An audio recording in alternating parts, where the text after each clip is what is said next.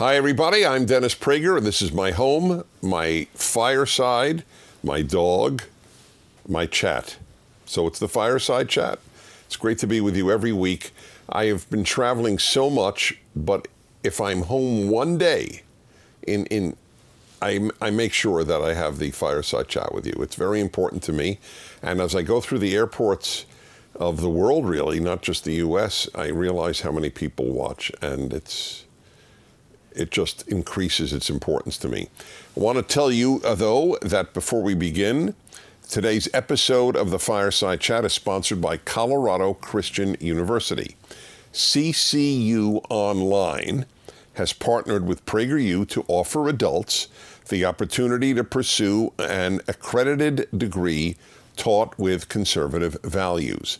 CCU Online offers more than 80 academic programs designed specifically for adult learners. Most classes at CCU Online are only five weeks long, so you can take one class at a time for the rest of life's adventures. All courses incorporate a Christian centered worldview that has been a cornerstone of the university for more than a century. So, whether you need to finish your bachelor's degree or start your master's or a doctorate degree, you should consider attending CCU online. Go to prageru.com slash CCU and fill out the form to receive more information on the school. You'll get connected with an enrollment counselor who can help put together a degree plan that fits your schedule. That's prageru.com slash CCU. So I always have so much on my mind that I'd like to talk to you about when I open up these fireside chats and then take your questions. And what, uh, in discussing this with the folks who put the uh, the fireside chats together, we we we thought that it would be very important to deal with the issue of the accusation made uh, often by folks on the left that people who are on the right or even in the center or even liberals exaggerate the threats that come from the left. And again, not, not from liberals, but from the left. And I have a video at PragerU on the differences between liberalism and leftism.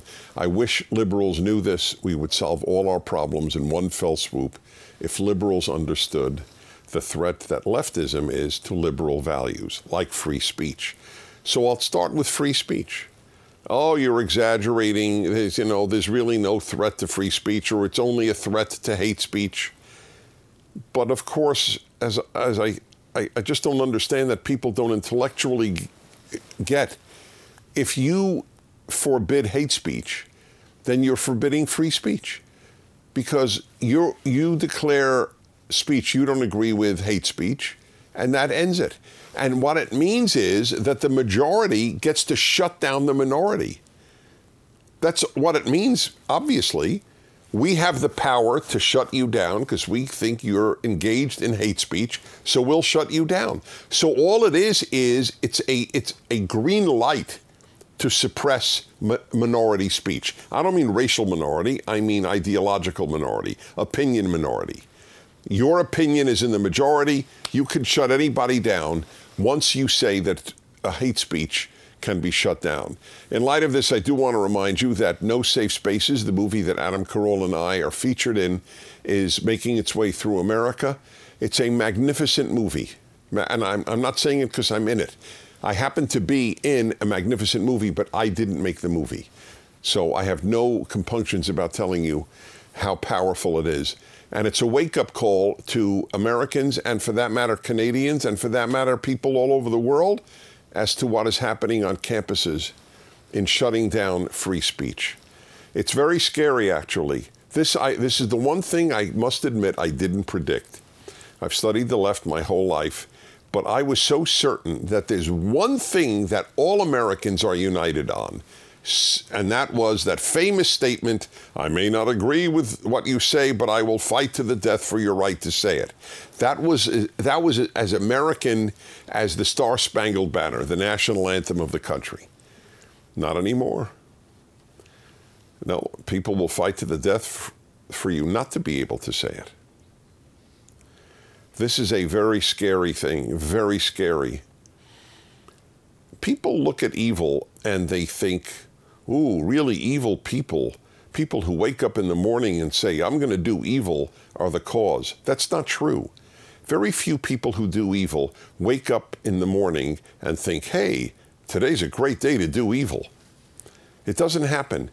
The vast majority of, of ideological evil, I'm not talking about individual psychotic individuals who are sadists and, and just cruel human beings.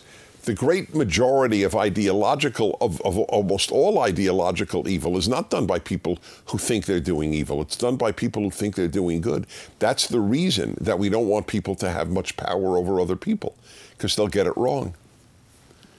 That was, that was the amazing achievement of America to say is the only country ever founded on the idea of limited government because the founders of America didn't trust the government not to suppress people. And they're right. That's what they do, governments.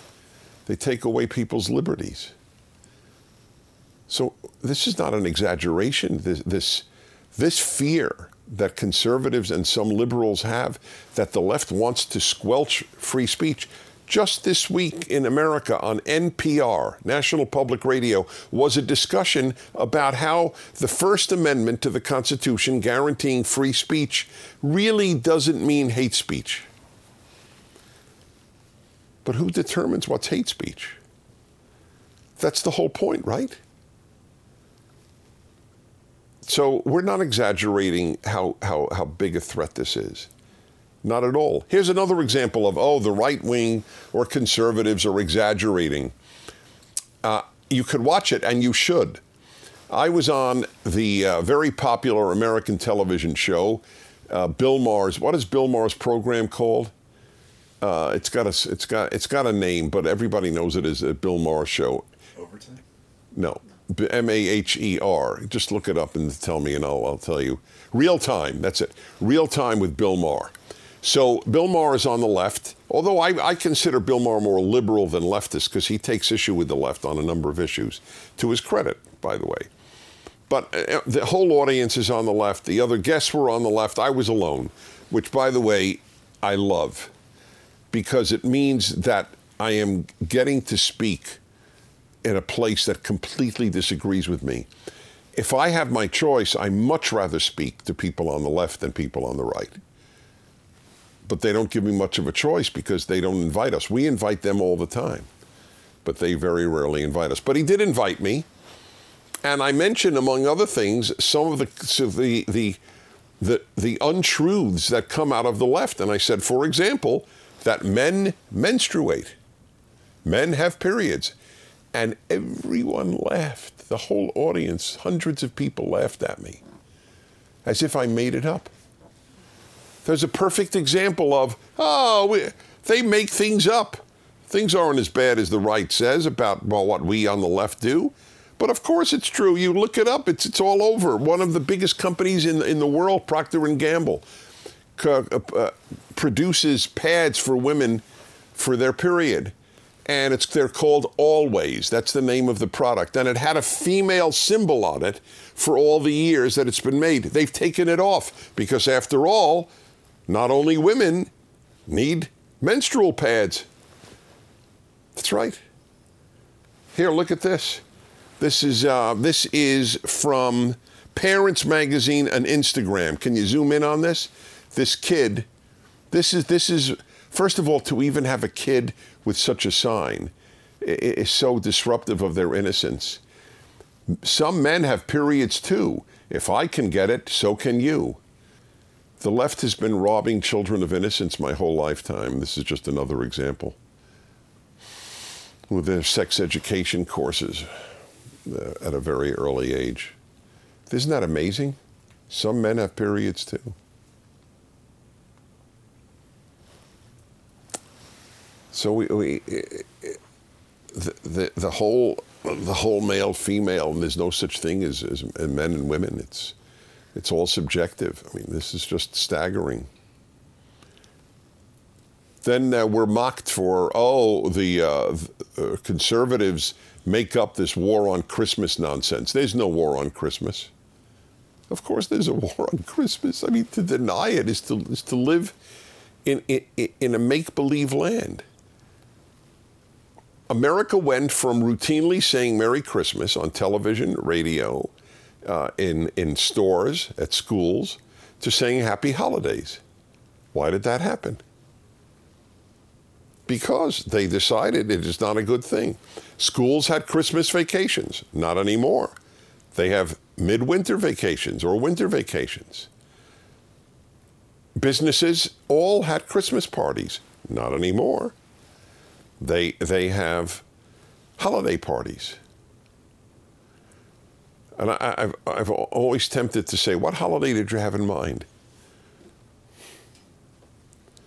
And, and then, then deny that there's a war on Christmas? When, when everywhere possible the word is actually dropped in favor of holiday? Please, I mean, intellectual honesty is called for here. Of course, there's a war on Christmas and there's a war on Christianity. And I'm a Jew telling you this. You're lying to yourself, which is the most dangerous form, and to others if you deny there's a war on Christianity. Christianity is loathed by the left because it's the last large scale opposition to leftism. It's the last one standing. And a lot of Christians have, have bent. And, you know, they rather be liked by the New York Times than, than hated by the New York Times. So they take on the values of the left. The Pope has, the Pope of the Catholic Church is, is a Catholic in name and in, and in and in emotional solidarity, but in values, the man is a man of the left. As so many Catholics are in, in Latin America, where they've studied liberation theology. It is, it, you know, it would be more admirable if people would say, look, of course we're making war on Christmas. Of course we're announcing that men can menstruate. Of course we're doing X and Y. Of course we're suppressing free speech. At least admit it. but to do it and deny it and call the people who are saying you're doing it wrong, this is beyond belief. It's, it, it's, it's really, it's a frightening moment in history in which we live, and I don't get frightened easily. The suppression of speech is such, do you know that people come to me in airports Yes, I know this is astonishing. And they will look around and then say, I'm a conservative. People are afraid to, let alone voted for Donald Trump. Whatever you think of Donald Trump, people should not have to hide the fact that they voted for one of the two major party nominees for President of the United States. Nobody ever had to hide the fact that, you know, I, I voted for Barack Obama or Hillary Clinton it's it's not the America that uh, I grew up in. In this regard, in these regards, where it, you you just knew this guy voted for Republican, this guy voted for Democrat. You both had a you, you both went for a beer. That's the way it should be. But it's not. You voted for Trump, we'll spit on you. Literally. To which people on the left would say, well, you deserve to be spat on, which doesn't negate my point, does it? We're not making stuff up about what the left is doing. I wish we were. All right, let me go to your uh, let me go to your questions here. By the way, you know, it's painful for me to talk about that stuff because I rather talk to you about character and religion and kindness and a, lot of other things. But we have a terrible war on our hands in the West and especially in the English speaking countries. It's not, I mean, it's not just in the West. Hong Kong is battling for its liberty. It's the most obvious battle in the world today for freedom.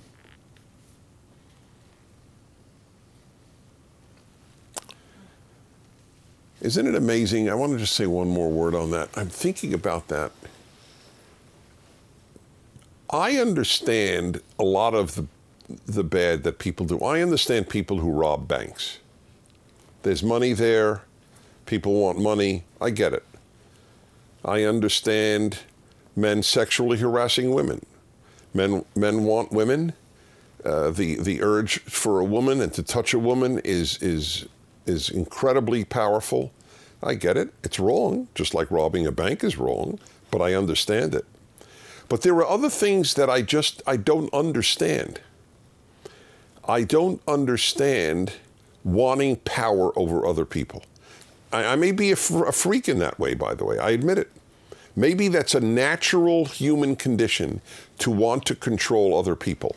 That is the defining element of the left, wanting to control other people.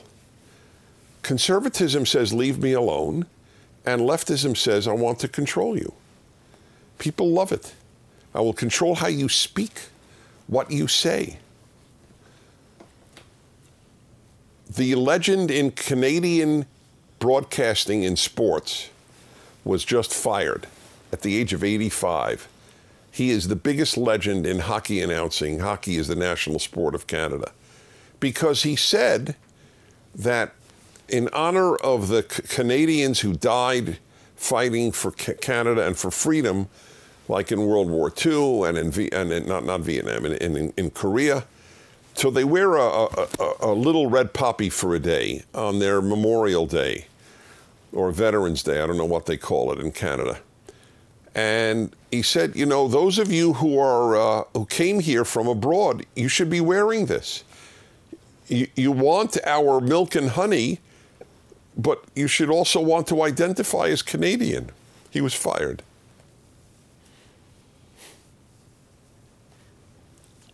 The, uh, the this this the control over others that's what got Jordan Peterson started. Jordan Peterson was not a political man. But he said, I'm not going to let the province of Ontario tell me what pronouns I have to use. But in Canada, they tell you Canada is more uh, repressive than the United States, has no First Amendment. People want control over others. It's mind boggling to me. As I said, I understand a lot of sins, but not that one. I have zero desire to control anybody else. Zero. Okay. All right. So uh, let's see. We have a. Uh, where is the? Um, where's our question? There it is. So we have a video question which we begin with. Ta-da! Look at that. I have this down. Okay. Hi. Hey Dennis, my name is Julia Oates. I am currently a college student at Bethany Global University. I'm 18 years old and I'm also a Prager Force member. My question for you today is where has been your favorite place you've traveled to and what has been one memorable experience you've had while traveling? Thank you. Well, thank you. I am asked that question a lot. What I've been to 130 countries, 50 states. It's a lot of travel. So people ask, so what's your favorite? They people love favorites. I'm asked all the time, what's my favorite cigar? And I always disappoint people. And by I, I answer, I ask them, what's your favorite food? People don't have a favorite food because let's say your favorite food is pizza, one of the most popular foods there is. How long would it take you to get sick of pizza? Right? If you waited every day for a week, I think it wouldn't even take a week till you would be sick of pizza. So, what does it even mean, your favorite? It's an interesting question when you think about it. Do I have a favorite cigar? I smoke different cigars all the time. I love that. I love variety. So, uh, but I, I mean, I have some that I like more than others. It's true, but I, I love, I love variety. So does everybody else. So the question is completely understandable. So, in light of what I, despite what I just said, I'm still going to tell you. I'm going to give you a couple of answers. So, after 130 countries and uh, going abroad every single year since I was 20, I would tell you this depends on what you want. For example, if you want gorgeous scenery, some countries come to mind. If you want super friendly people, some countries come to mind. If you want obnoxious people, some countries come to mind. But most people don't look for the latter, you know. Dennis, I really want to have an awful experience Where should I visit? so uh, I would say this I tell people for sheer color, I, and that's not a fully definable uh, term, but for sheer color, I would go to India. I- India is so different. Yeah, and I don't mean Mumbai or Bombay. I mean, you know, gigantic cities are pretty much the same in, in many ways all over the world. You know, Sydney and New York and London are essentially identical. Uh, but uh, but outside of those cities and, and outside of Bombay, let's say, I mean, for example, to walk in a street in India and you're walking by lovely uh, shops and next to you is a cow. That's a remarkable thing to en- encounter in life. Because outside of India, you, you don't meet cows walking on the sidewalk or in the street with you. I mean, just giving you one example, the way people are dressed is often different. Uh, the food is magnificent. Anyway, I've always had a great time. Been to India four times. And so uh, whenever I then think of India, interestingly, I think in terms of sheer interest, Israel. And then I realize something Israel and India are essentially the only two countries with their own religions. So that makes a different culture. Obviously, Israel is in many ways Western and it's, it's, it's effortless. I mean, you're not going to bump into a cow, uh, obviously, in a street in Tel Aviv. But uh, it, it's, it is different. I mean, what other society basically shuts down uh, every Saturday? or, or in many ways shuts down. I mean, there is no other. It's because it's the only Jewish society. So the Sabbath is Saturday. Now, non non observant Israelis, which is most Israelis, will drive. Uh, the the religious do not, but it's still much quieter. And on the most holy of Jewish days, Yom Kippur, there's no traffic. You can walk on highways, not streets highways, you could take your kid in a stroller. So it, it's those are the those are you know that's the Hindu country. I know um, that Bali is Hindu. I know and Nepal somewhat, but essentially India is the Hindu country. Israel is the Jewish country. So that's a fascinating aspect. Uh, a gorgeous, uh, gorgeous uh, scenery. Many countries have gorgeous scenery. The United States and Canada have un- unbelievable uh, scenery. I mean, just as an example, so for those of you, many, most of you are American, not all by any means, you have it uh, in your backyard. Uh, Europe has gorgeous scenery. Uh, the island of Taiwan is gorgeous. In fact, Taiwan's other name is Formosa. Formosa in Portuguese means beautiful. And it was the Portuguese who were the Westerners who first got there, and so they named it Ilha Formosa, a beautiful island and it is. It, it's quite it's quite small, relative obviously to China. It's tiny, uh, but uh, then there's people. I was making a list of the friendliest peoples, and I, I was thinking not a, this is not in order, and it's completely subjective. So uh, Filipinos and uh, and and Dutch, the Dutch, Italians. Um, God, I had a, I had a, I had a list. I, I have to write it down for myself. But uh, those, those strike me. Ethiopians. Now, here's the irony. I've not been to Ethiopia. I've been to 20 African countries, but not Ethiopia. But the Ethiopians that I have met in America, and there are many Ethiopians in America, have been inordinately friendly human beings. And I tell them that. I tell if my Uber driver is Ethiopian or, or whomever, you know, I think you're among the friendliest people in the world. And he goes, we are. and I get it. They, they, should, they should know they are. So I don't know if Italians has gone to the next generation, uh, but, I, but historically, it's a lot of fun to visit Italy for the Italians. Uh, and uh, I, I, do find the Dutch uh, quite friendly. Uh, quite a number of trips to, uh, to Holland. So anyway, there, there, the truth is you should go everywhere. Thanks for the question. Oh, you wanted to know one incredible experience? You know what? Remind me. I'm going to do this. I'm going to give you a series of hilarious experiences I have had while traveling.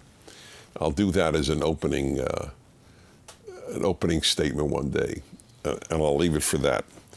All right. So thank you very much. Okay, Cord, 33, San Diego. Why does Dennis believe the media left gets away with so much deceit? Who's going to call them on it? The, the rest of the media?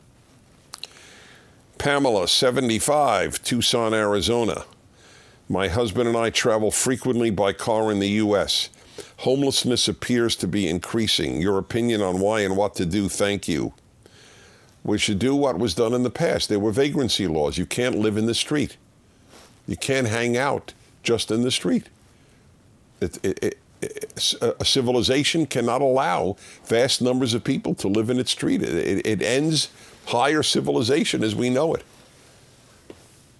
It's, it's so obvious.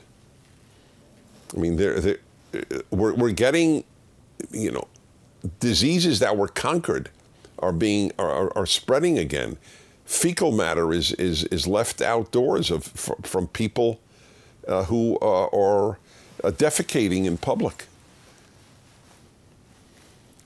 It's it's a scandal, and people keep electing the same people to do it again. Aiden, 13 years old, Warren, New Jersey. Hello, Mr. Prager. I've been a follower of the Fireside Chat for almost half a year now, and I've certainly gained much wisdom from them at the ripe old age of 13. How do we know liberty, life, and the pursuit of happiness, as well as the Bill of Rights, are God given? Where does it say in the Bible slash Torah these things? Did God come himself, sarcasm, and tell the founding fathers that these certain things were unalienable? I'd love for you to clear this up for everyone. God bless. Okay. Uh, we don't know, we don't know anything with regard to God. We believe. i am fully at home with that. All we know is that without God, they're not unalienable. If rights don't come from God, then they're not unalienable. Only if they only if we believe or posit that they come from God can they not be taken away by man. If they if they were given by men, then men can take them away. Obviously. So this is this is our belief that God wants us to be free. It's cited, I mean, on the Liberty Bell, the most famous symbol of the American Revolution, it has a verse, and it's from the Bible, from the Torah from Leviticus chapter 25, and you shall proclaim liberty throughout the land to all its inhabitants. The two biggest things that God does in the Old Testament are creation and Exodus. God didn't have a very high opinion of slavery. He preferred people to be free. If the biggest intervention that God did is the Exodus, I think it's a statement about God's antipathy to the unfree state. So all everything is posited. We don't know, correct, but we we have logic. What's our time frame? 29. Whoa.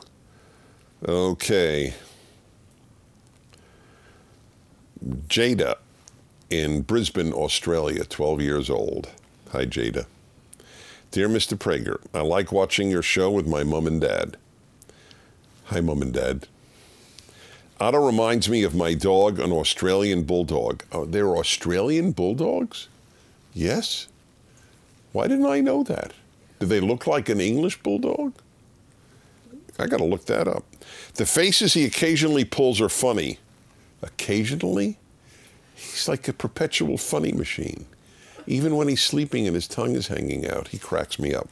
I would like your advice. How do I effectively respond to teachers forcing their leftist ideals into my classroom while still remaining respectful? Thank you in advance for your input. Well, you do. You should always be respectful, state your case, and adopt my motto. It's been effective for all of my 37 years in American radio. I prefer clarity to agreement. Don't try to win an argument. Try to establish clearly where you differ. And then put it that way. Listen, I, I really, I'm not interested in arguing. I want to understand where we differ. And that is so effective. Then the, the other person's not on the defensive and they just say, okay, so I understand. So, so you believe that the more benefits people receive, the better it is for the people. And I believe the more benefits people receive from the government, the more power it gives to the government, and the, the more dignity it takes away from people receiving those benefits. Just as an example. That's all. So we're not arguing, we're just ex- explaining where we differ and even perhaps why we differ keep it respectful. Watch me on Bill Maher. I mean, there, there. I, I mean, it was a rare case of um, I did raise my voice, but I was respectful. I didn't, I didn't insult anybody, and everybody there dis- disagreed with me. But uh, that's that's a great attitude to have. I prefer clarity to agreement. I believe uh, married couples or couples in general should adopt that motto. Listen, honey, instead of arguing, maybe we will argue, but before we argue, let's try to figure out where it is we disagree. It's incredibly helpful. Couples have adopted that, and then they go, well, the difference isn't that great, as it turns out. Or you clarify the difference, and then the person says, well, that isn't exactly what I think. Once it's clarified for them what they think or what you think, you may not want to uh, really argue. So prefer clarity to agreement. That's a winner. All right, my friends, great to be with you. On behalf of the star of the show, Otto, you're the man. Was he asleep the whole time? Oh, there he is. Oh, look. Say hi to everybody, Otto. You have so many fans, Otto. It's mind boggling. Okay. And I got to look up Australian Bulldog now. Thanks for being with me. See you next week. I'm Dennis Prager. And there is no and. I'm, I'm Dennis Prager. CCU exists to train leaders. We want to build the church, we want to engage the culture, but we want to help you prepare for your calling. Our adult and graduate studies programs give adult students the opportunity to earn their degree at their own pace, whether you're studying at home, the office, or somewhere in between. The possibilities for online education are now endless. However, many students who enroll in online programs don't finish. Why is that? Because they don't have the support team to help them get through the program. And that's part of the CCU difference.